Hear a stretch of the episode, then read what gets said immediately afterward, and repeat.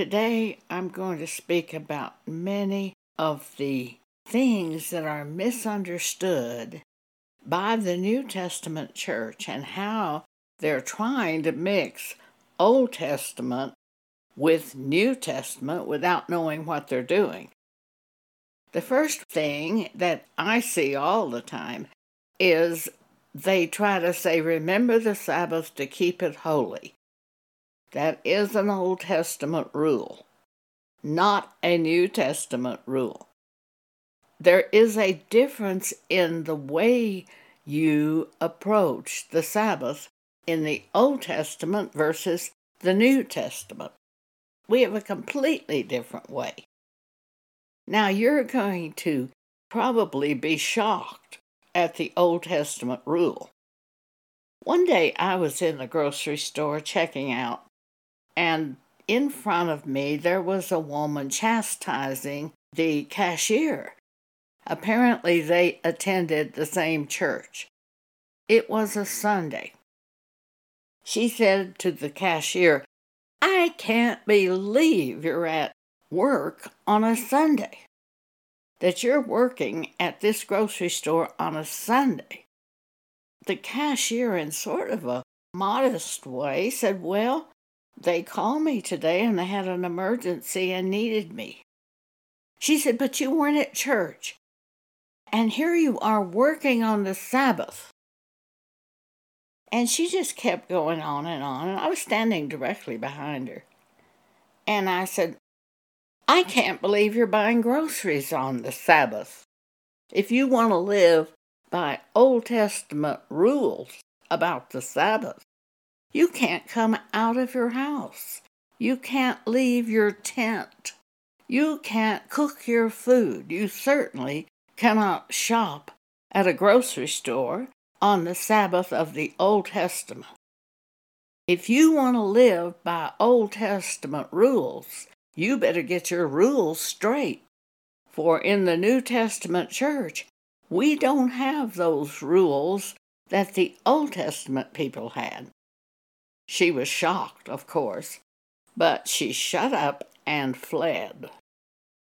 You drive down the street, and sometimes you'll see signs people put up in their front yard, and they list the Ten Commandments of the Old Testament. And one of the things is remember the Sabbath to keep it holy. I think you don't even know what the Sabbath was in the Old Testament that you are quoting. They couldn't go out of their tents. They couldn't gather manna in the wilderness on the seventh day. They had to gather enough manna on the sixth day to have food for the seventh day. They were not permitted to cook food, to do any form of work. It was a day of rest. You certainly couldn't watch a football game on television. You couldn't go to the grocery store on the Sabbath. You couldn't do any of those things that people do who often quote, Remember the Sabbath to keep it holy. I've often wondered also about the Jewish people who don't accept Christ as the Messiah. What is their sacrifice for sins? If they're going to live by the Old Testament, there are very strict rules concerning the sacrifice of animals and shedding the blood of animals for sins. Well, I thought, what do the Jewish people do who do not accept Jesus? The thing that changes it all is Jesus. The coming of Jesus changed it from the Old Testament rules to the New Testament rules because now we live by faith in the shed blood of Jesus for our sins. There's a passage in Hebrews which says, Without the shedding of blood, there is no sacrifice for sins. Well, who shed blood for your sins if not Jesus? I certainly didn't shed any blood for my sins. And yet I know I'm born again. I know the Word of God sanctified me and changed me instantly. See, you can't mix the Old Testament with the New Testament. In the Old Testament, God gave many rules for the garments that the priest would wear. Today I see people dressed in the strangest things. The running back Jim Brown, who is no longer living but played for Cleveland back in the late 50s, he declared himself some type of minister, and he used to wear a little kind of coat of many color beanie, skull cap. I don't know what he was trying to profess himself to be. Today, the Catholics wear all sorts of strange garments showing their hierarchy rank, I think. Pointed hats and funny robes and stuff like that. What does a New Testament minister wear to show himself to be a minister? It's not clothing. He wears Jesus, the Word of God. By the Word of God, you know the ministers of God in the New Testament. We have no clothing prescribed in the New Testament. None. It's the inward man, the Word of God, that we put on. Also, you know us by the spiritual gifts that God gives us. And when we speak those things or do those things in front of the church, they recognize that we're of God. I've had so many people say to me at churches, We know the hand of God is really on you. I often didn't understand what they were saying but they recognize me. Why? Because God gave me spiritual gifts, a gift of exhortation. He also gave me word of knowledge.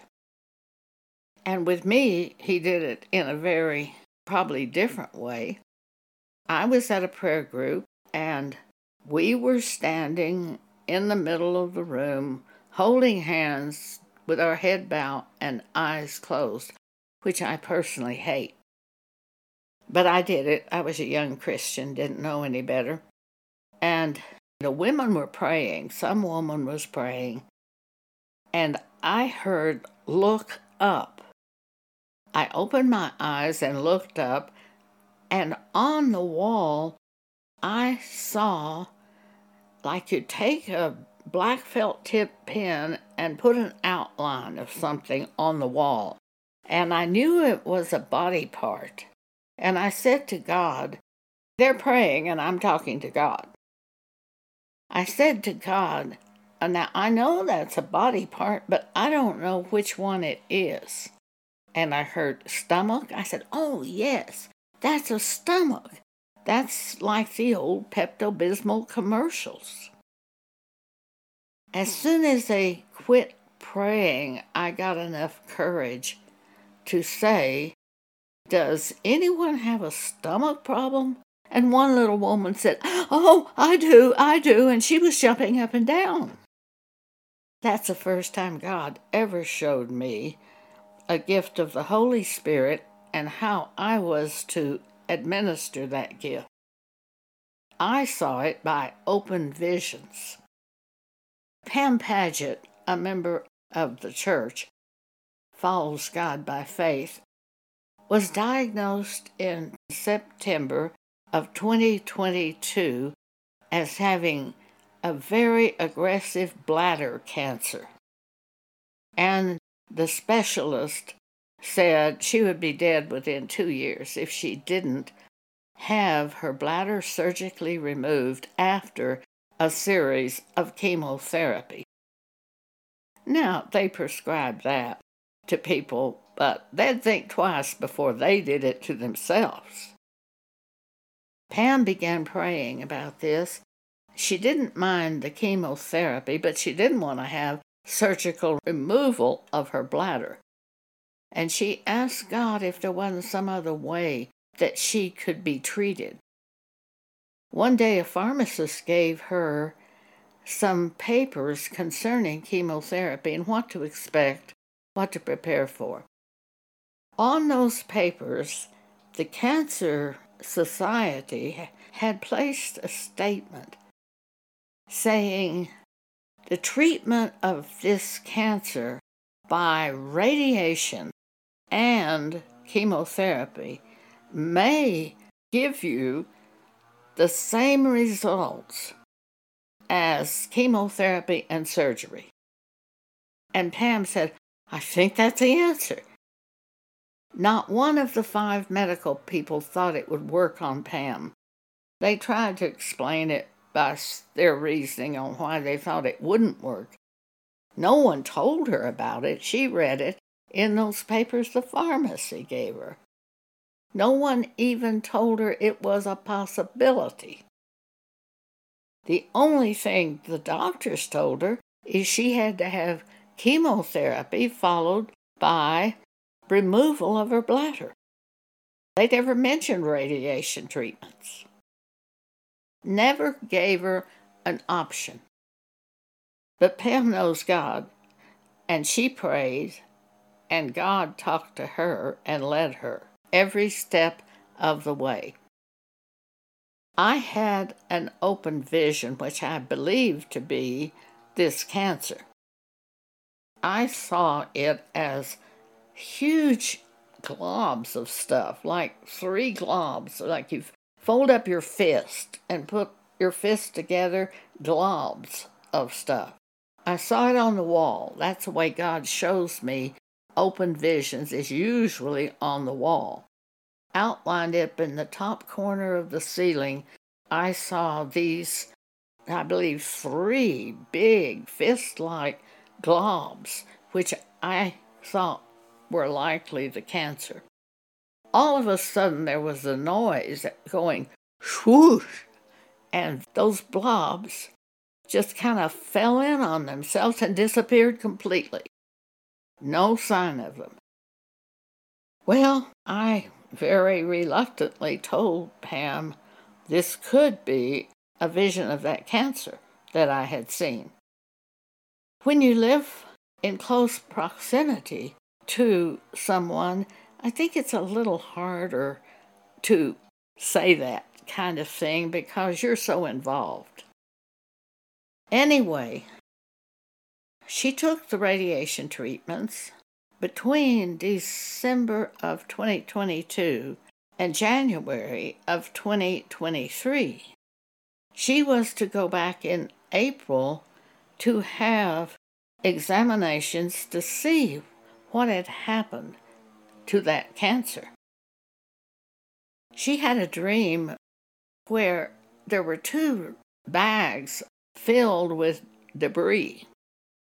And medical people were going through those two bags looking for disease. And they found no disease in either bag. Pam felt that God was showing her there would be no cancer. Well, the, I think they're called oncologists, he was examining her for the cancer in April after the treatment of radiation and chemotherapy. And he was preparing Pam to have cancer. He says, Now, if there is some more cancer, we can likely treat it by a lesser surgery than you had in September. We can treat it, I think. He started looking by a scope at her bladder where the cancer had been. And he said, This is great. There isn't any cancer. And three places he looked, and three times he said the same thing There isn't any cancer. It was gone. He had seen it in September. It was now completely gone. Well, that's when I knew that open vision was of God. When it comes to pass, if it comes to pass, you know it's of God. It was not that I had anything to do with her healing, I just had a word of knowledge. spiritual gift of a word of knowledge. I told it to her, and she told me after there was no cancer found. She said it really helped her to hear that word of knowledge. So, in the New Testament church, we have spiritual gifts that are given to help the church. We can read about these in two sections of Scripture. We're going to look at Romans 12 and 1 Corinthians 12. Romans 12, having then gifts differing according to the grace that is given to us, whether prophecy, let us prophesy according to the proportion of faith. Or ministry, that means serving. Let us wait on our ministry. Or he that teacheth on teaching. Or he that exhorteth on exhortation. I have a gift of exhortation. And it means you're urging the church by advice and or warning. Exhortation. I do that all the time. But the exhortation's from God, not of myself. He that giveth, let him do it with simplicity. He that ruleth, with diligence. He that showeth mercy, with cheerfulness.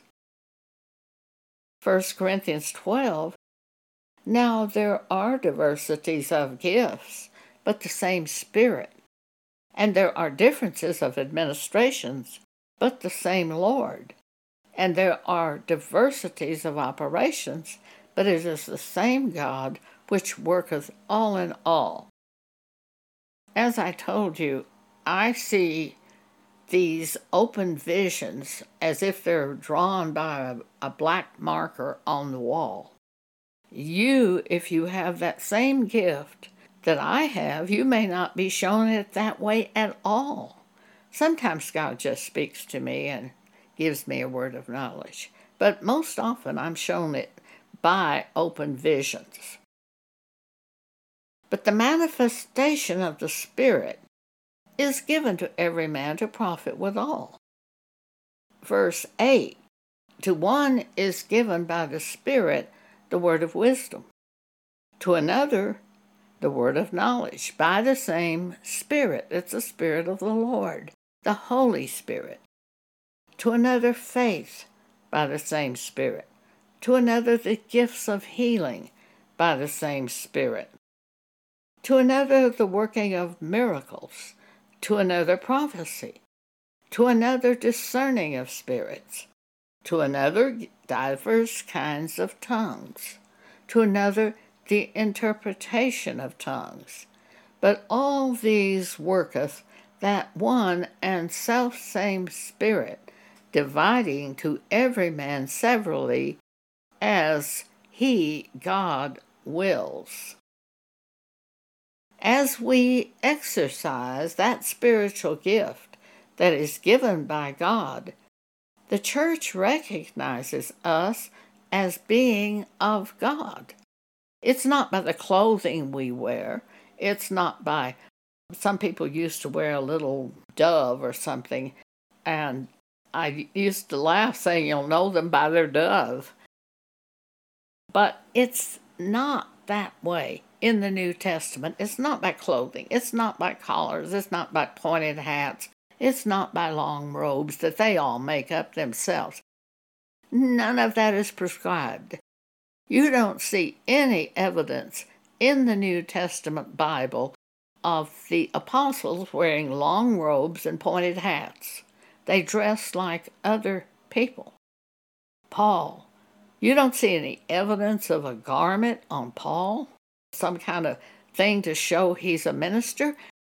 They knew he was a minister. He performed great miracles. God gave him a gift where they would bring him a handkerchief or an apron, and he touched it, and they took it home to the sick person, and the sick person was healed.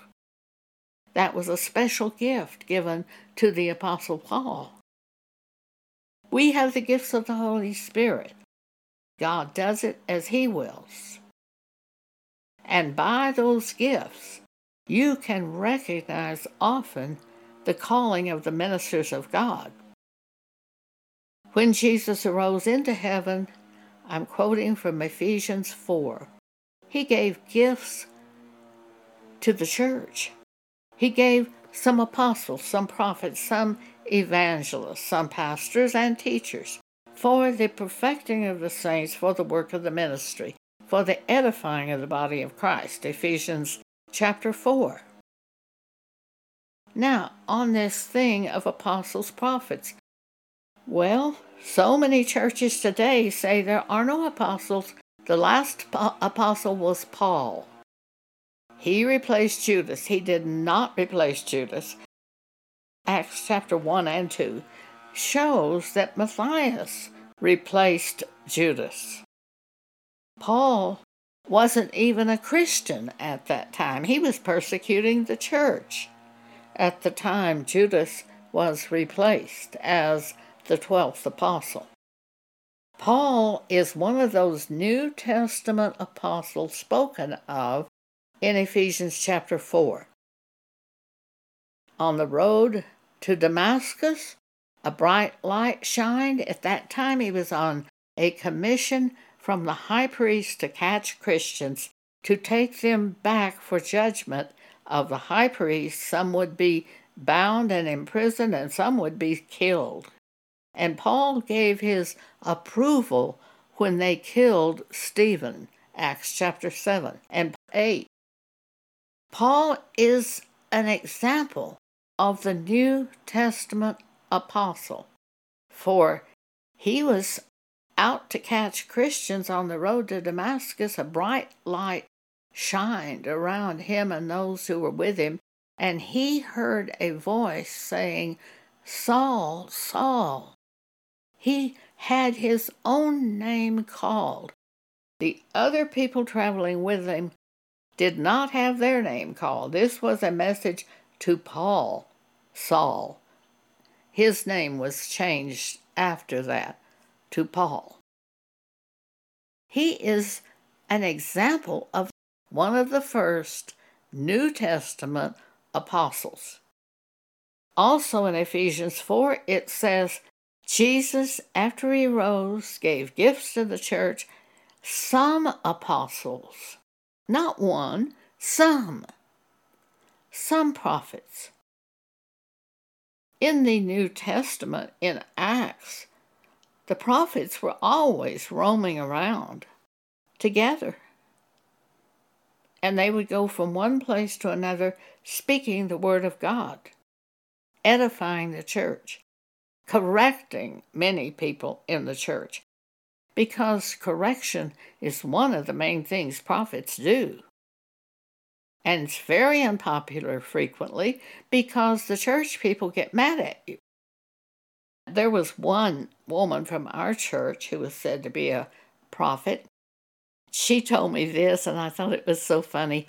She said they would invite her to come speak to some church, and that she would get there and try to kind of make it warm up to the real message and say flowery things and they would sleep up until the time she got to the real message, and then they would get mad at her. That's exactly what happens with prophets. Well, there's a total difference between the Old Testament and New Testament. The people did not have the Holy Spirit of God given to them in the Old Testament. They had to go to the prophet who had the Holy Spirit to inquire of God. That is not the case today. In the New Testament, every believer called by God has the Holy Spirit given to him. So that's a wonderful gift because the Holy Spirit searches the heart of God to reveal to us the will of God. How does He reveal it? He simply brings an idea to our mind to show us what to do. It's that simple. Sometimes God will give us a dream to show us what to do. but most often it's just something brought to our mind. I was thinking of getting new upholstery for my 25 year old car. And as I thought about doing this, I heard a word from God, and it was, or you could just buy a new car. And I said, That's right, I could. I'd sold the house in Texas. I had no debt. All the money for the sale of the house was sitting in the bank.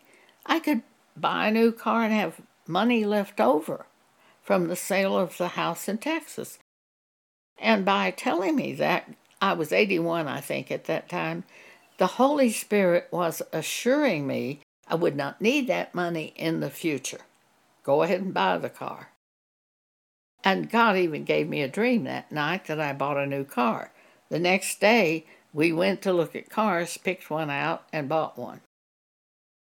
I just can't imagine living on the earth without having the Holy Spirit of God to show me what to do. In Exodus 24, God called Moses to come up to the mount and meet with him in order that he would be given the commandments of God to give to the children of Israel. And Moses was in the mount 40 days and 40 nights, receiving commandments of God. God told him exactly how to build the tabernacle. I asked God how to handle this four or five chapters of these um, rules and commandments that don't apply to us at all. And I want to go through and just pick out a few things to talk about because I think that you will benefit from them. So let's just skim through from chapter 24 to 32. Just a few verses from those chapters. God makes a covenant with the children of Israel.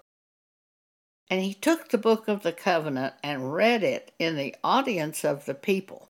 And they said, All that the Lord hath said, we will do and be obedient. Yeah, right.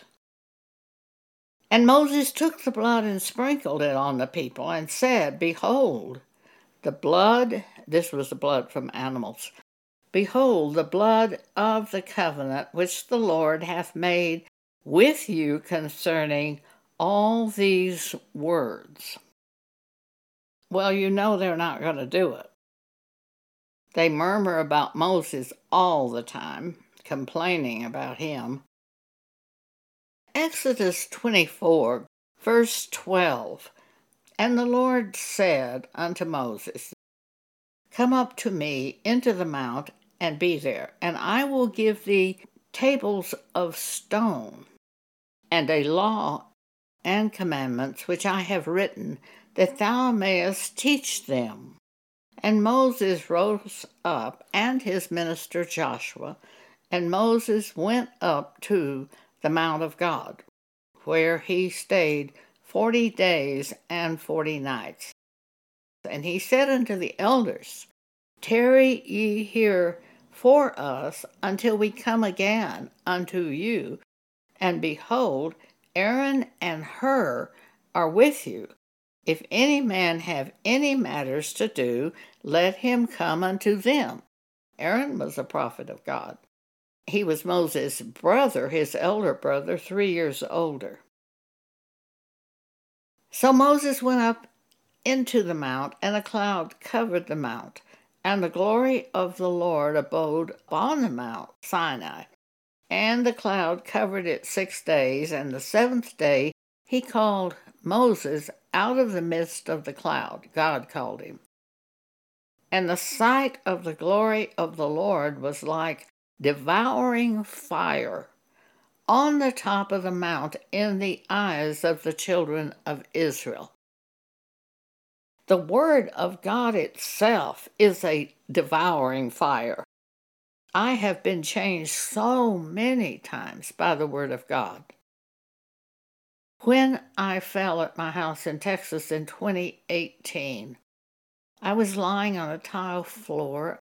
I knew I had a broken hip. I knew I had a broken hand. My left hand was bent totally back to the wrist. It was terribly painful. I rolled onto my right side, which wasn't broken, and started trying to inch my way to the nearest telephone to call for help. I lived alone. No one was due at my house till the following Monday. I would be dead by then if I didn't get help. So my motivation was pretty high. I started crawling to the phone, but I just couldn't do it. I would almost pass out after making my body move about half an inch. I was lying there helpless, and I heard a word from God that changed everything. The Holy Spirit said, You can do this. With that word, I started crawling. I knew I could do it because God had told me I could do it. I did get to the phone, I did get help. When the ambulance workers rolled me past the front door of my house, I heard a word from God. You'll never see this house again. It didn't trouble me. I didn't care. God had another plan for me. My experience with God is every time He moved me, things were better, not worse. So I knew God. I knew if I lived, I didn't know if I would live or die. I was 81 at the time. And so I didn't really know if I'd recover from that. I didn't ask God if I would live. I just kind of figured if I lived, He had another plan for me. Well, I did live and I did have another, He did have another plan. He had shown me months before that I could not continue to live alone. And I had no one to go to at all. I had prayed that God not put me ever with certain people who troubled me greatly. If I needed help, that I would never be put with them. But I had no one in mind at all to go to until a nurse came into my room to get me to sign papers for surgery and to name someone who would be in charge of me if I couldn't answer for myself. One of our church women was there at the time the nurse came in. And when the nurse asked that question, I said, Pam Paget is in charge of me. So she wrote that name down and the particulars on how to reach her. The church member that was standing there said, How can Pam be in charge of you? She doesn't live here. She's 450 miles away.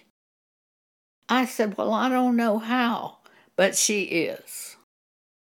God had put it in my heart. We have so much help from God. But I find the Word of God is like being struck by lightning.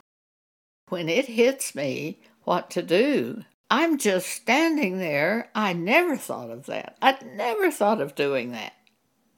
And it's like Moses described here it's like a devouring fire on the top of the mount. And God said to Moses, Speak unto the children of Israel that they bring me an offering of every man that giveth it willingly with his heart. Ye shall take my offering. And this is the offering which ye shall take of them gold and silver and brass, and blue and purple and scarlet, and fine linen, and goat's hair, and ram skins, dyed red and badger skin. Now, what was all this about? He was going to build a tabernacle. That would be the Ark of the Covenant that they would carry with them through the wilderness. It doesn't apply to us at all, although there is a mention of giving willingly to the Lord in the New Testament. But this was a specific offering which they were going to be giving for various things that the Old Testament required. And then God told them how to build this Ark of the Covenant, how to build it, specifically how to build it. Well, I, really have to say that when I read some of it, I can't keep reading. But just know that God was in charge and told them what to do. It doesn't apply to us today, except the Holy Spirit tells us what to do. First Corinthians chapter 2.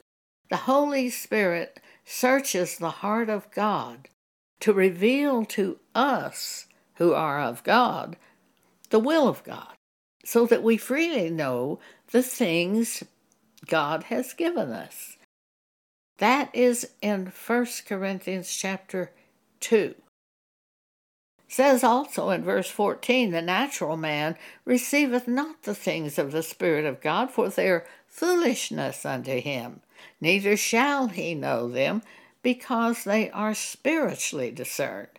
But we know them, we who are born again, we who have the Holy Spirit know them, because the Holy Spirit shows us the things God has planned for us. Two things that you may want to read about the Holy Spirit. They certainly didn't teach it in any church I ever attended. One of them, Jesus says in John chapter 14, verse 26 But the Comforter, which is the Holy Ghost, because he brings us comfort, he brings us words which comfort us, words of truth. But the Comforter, which is the Holy Ghost, whom the Father will send in my name, says Jesus, he shall teach you all things, and shall bring all things to your remembrance whatsoever I have said unto you. Jesus was speaking before his crucifixion and resurrection.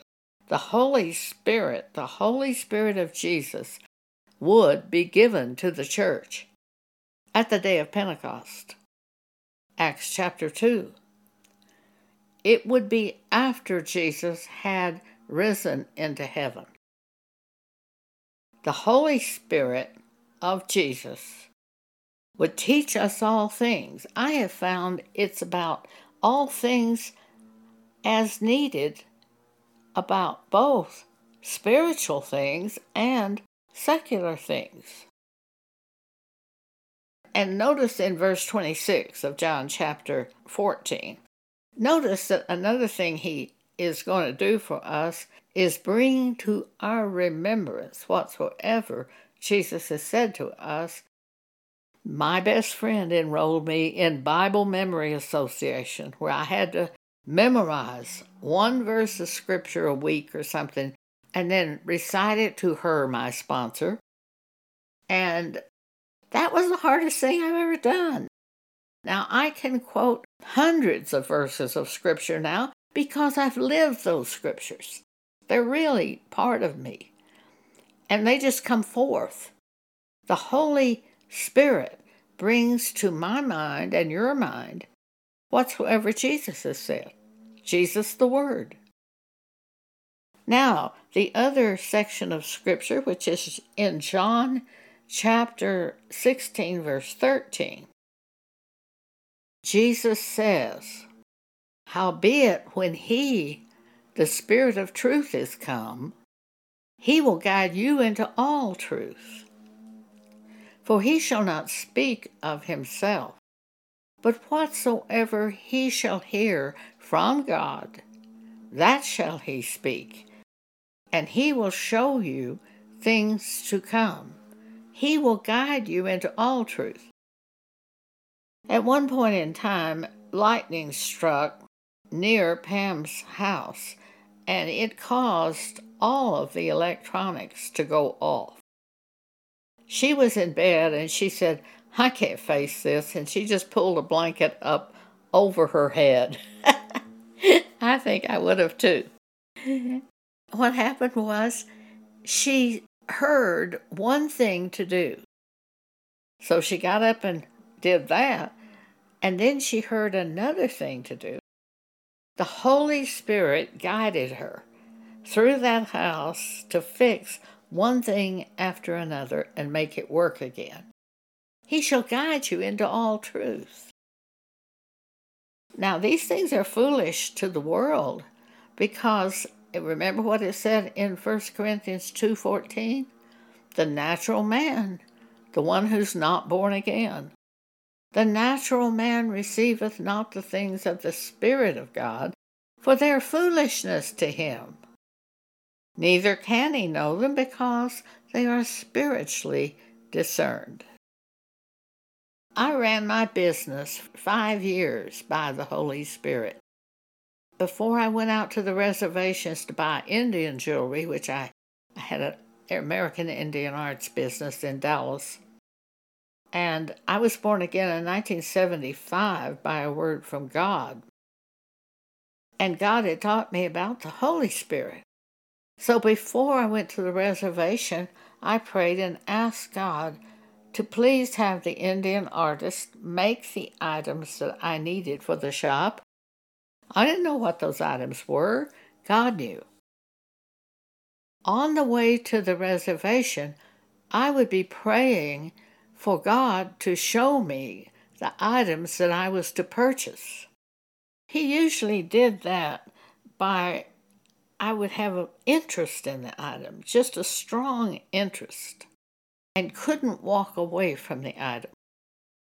And then when I got home, I would pray for God to send the angels out to bring in my customers. I never had anything that didn't sell. I never had a sale at my business until I closed the business in 1979 to go into the ministry.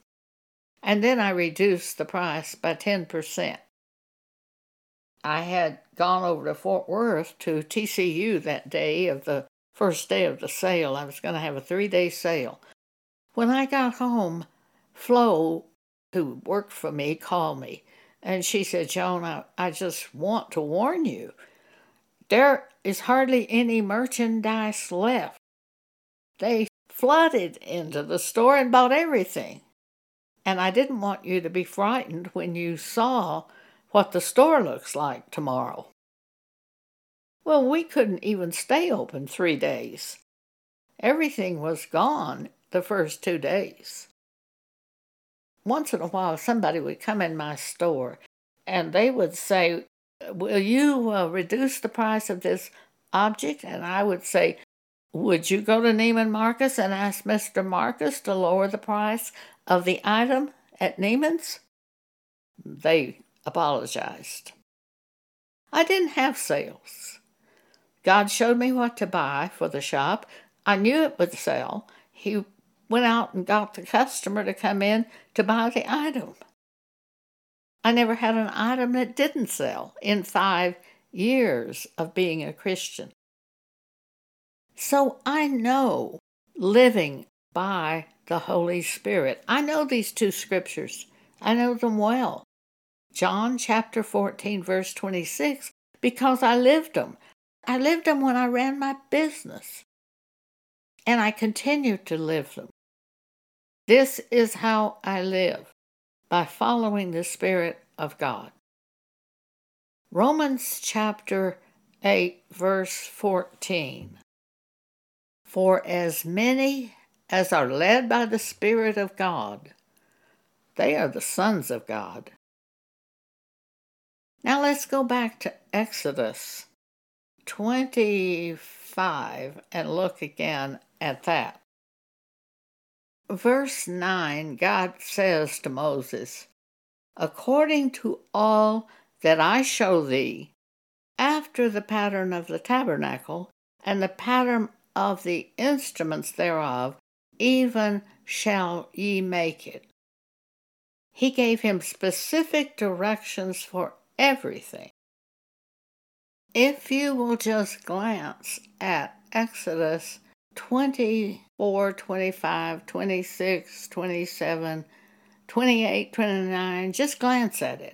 For you will see, you don't want to read that, and you don't have to.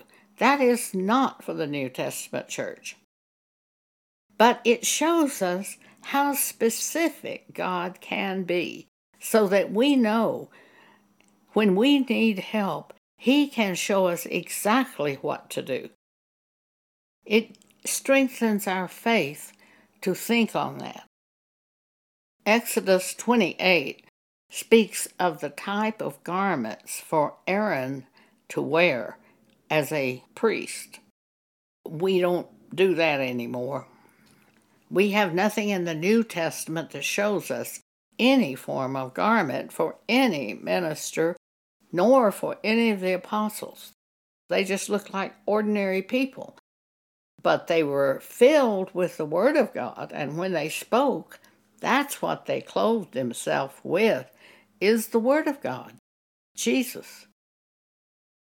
In chapter 31, I believe it is, it speaks of the Sabbath. Just listen to this description.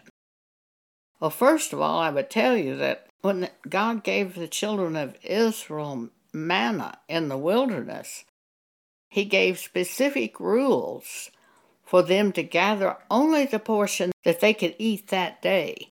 Well, of course, some of them disobeyed and tried to store up manna it turned to worms. And then he told them, On the sixth day, gather a double portion of manna and keep it for the seventh day. The manna gathered on the sixth day didn't turn into worms. They ate it on the seventh day because they weren't allowed to cook. They weren't even allowed to go out of their tent. They were to rest. Well, what is the New Testament Sabbath? It's the end of Hebrews 3 and the beginning of Hebrews 4.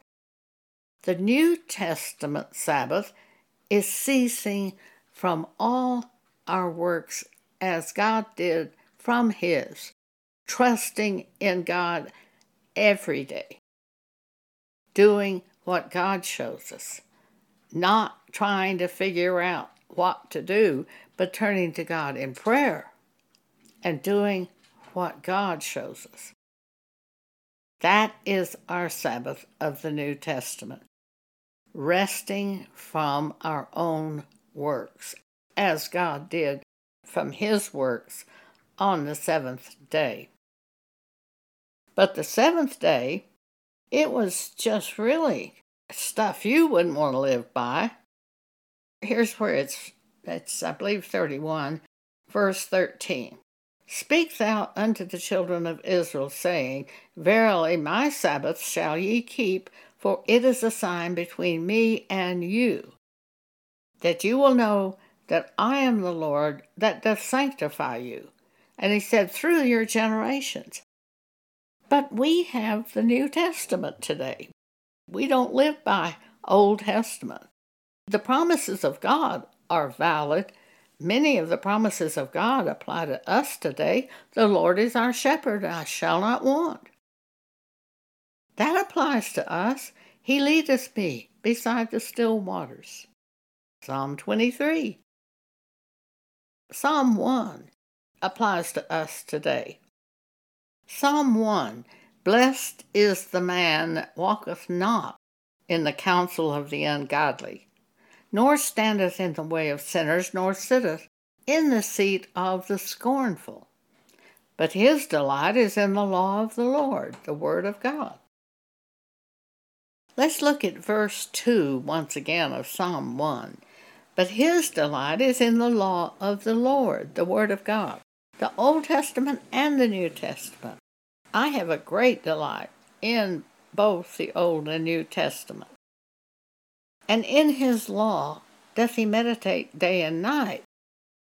Well, we have the law of God for the New Testament church in the New Testament Bible.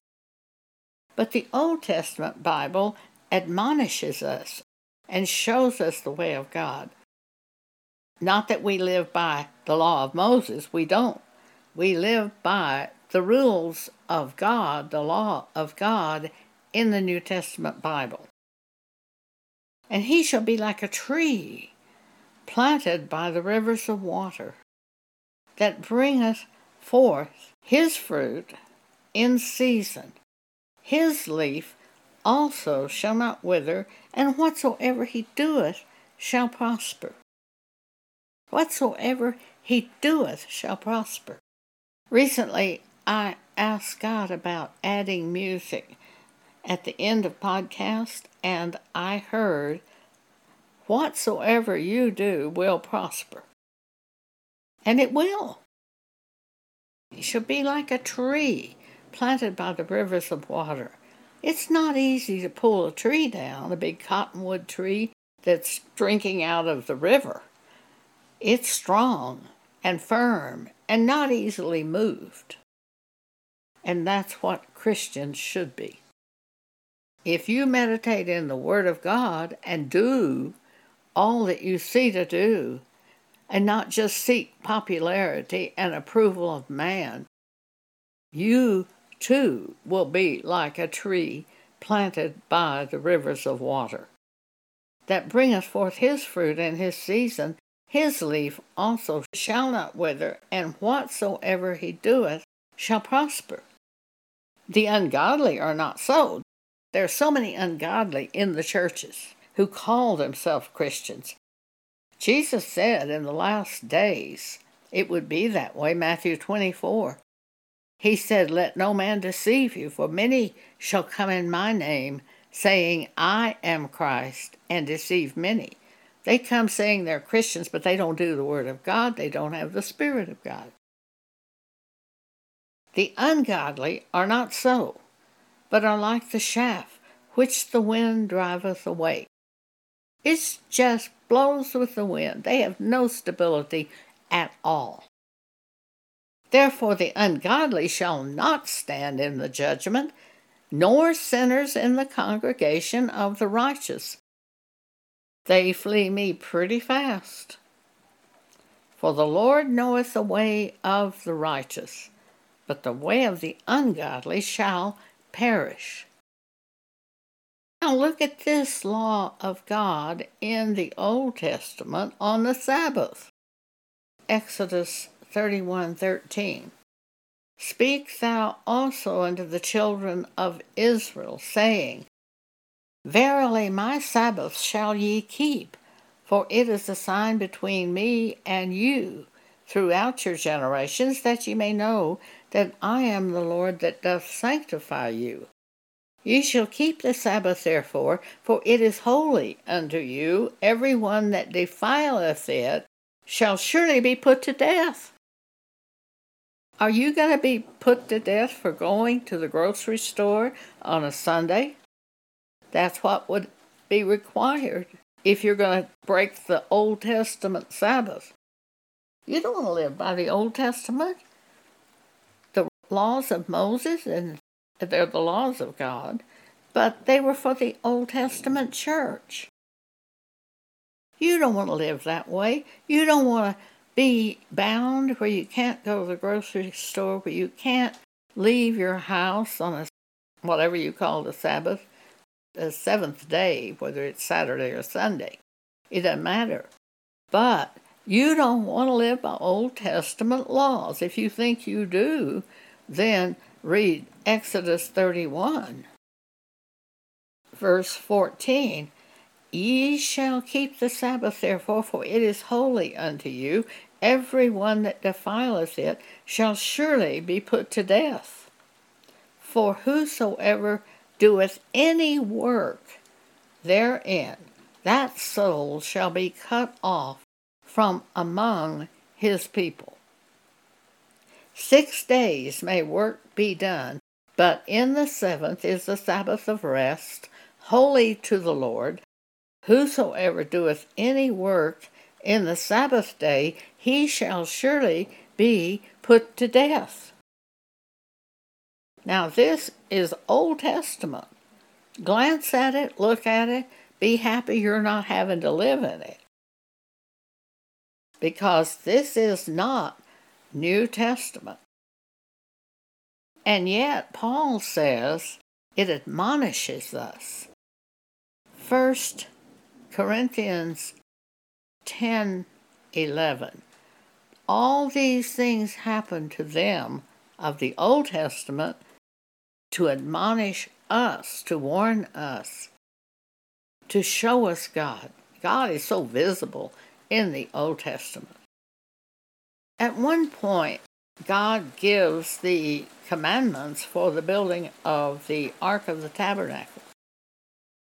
And he said, Put two cherubs at the front, looking toward each other and wing to wing. People think that's angels. Angels don't have wings. Genesis chapter 19 shows that. The men that God sent to destroy Sodom, they just look like natural men. Another place that I can prove by the New Testament that angels do not have wings. They are thinking of cherubs when they say angels with wings. Cherubs have wings. Look at Hebrews chapter 13, verse 2. Be not forgetful to entertain strangers, for thereby some have entertained angels unawares. If these angels had wings, you'd notice it.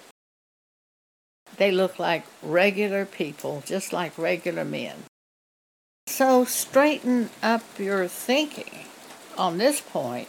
If you're thinking angels have wings, cherub, I looked it up once in a dictionary, and it was a mythical creature with wings. So if you look, just glance, scroll past the verses on Exodus 25 through 31, because I don't think you're going to want to read every detail of them, but you'll see how detailed they were in the Old Testament. God was very detailed, and He's detailed with us. In the New Testament, everything applies. In the Old Testament, some of the things, such as the promises of God, apply. Isaiah 54:17, No weapon formed against thee will prosper, and every tongue that rises against thee in judgment thou shalt condemn. This is the heritage of the servants of the Lord, and their righteousness is of me, saith the Lord. The reason our righteousness is of Him is because He tells us a word, we live by it, and then our righteousness is of Him. So look at these things briefly in this section of Scripture and stop and read if you want to, especially about the Sabbath or some of those others. But you've got to get rid of this thinking about Old Testament Sabbath and following it because I assure you, you're not going to stay home all day on the seventh day. You're not going to want to stay home in your tent all day. And you don't want to prepare your food on the day before. And these are things they had to do to honor the Sabbath. Our Sabbath is ceasing from your own works. Hebrews chapter 4, read that especially. Thank you for allowing me to speak with you today. Today's music we play for you is Antonio Vivaldi, Four Seasons, Spring. Joshua Bell is the violinist, a wonderful performer. John Constable harpsichord, Academy of St. Martin's in the Field, recorded in 2008.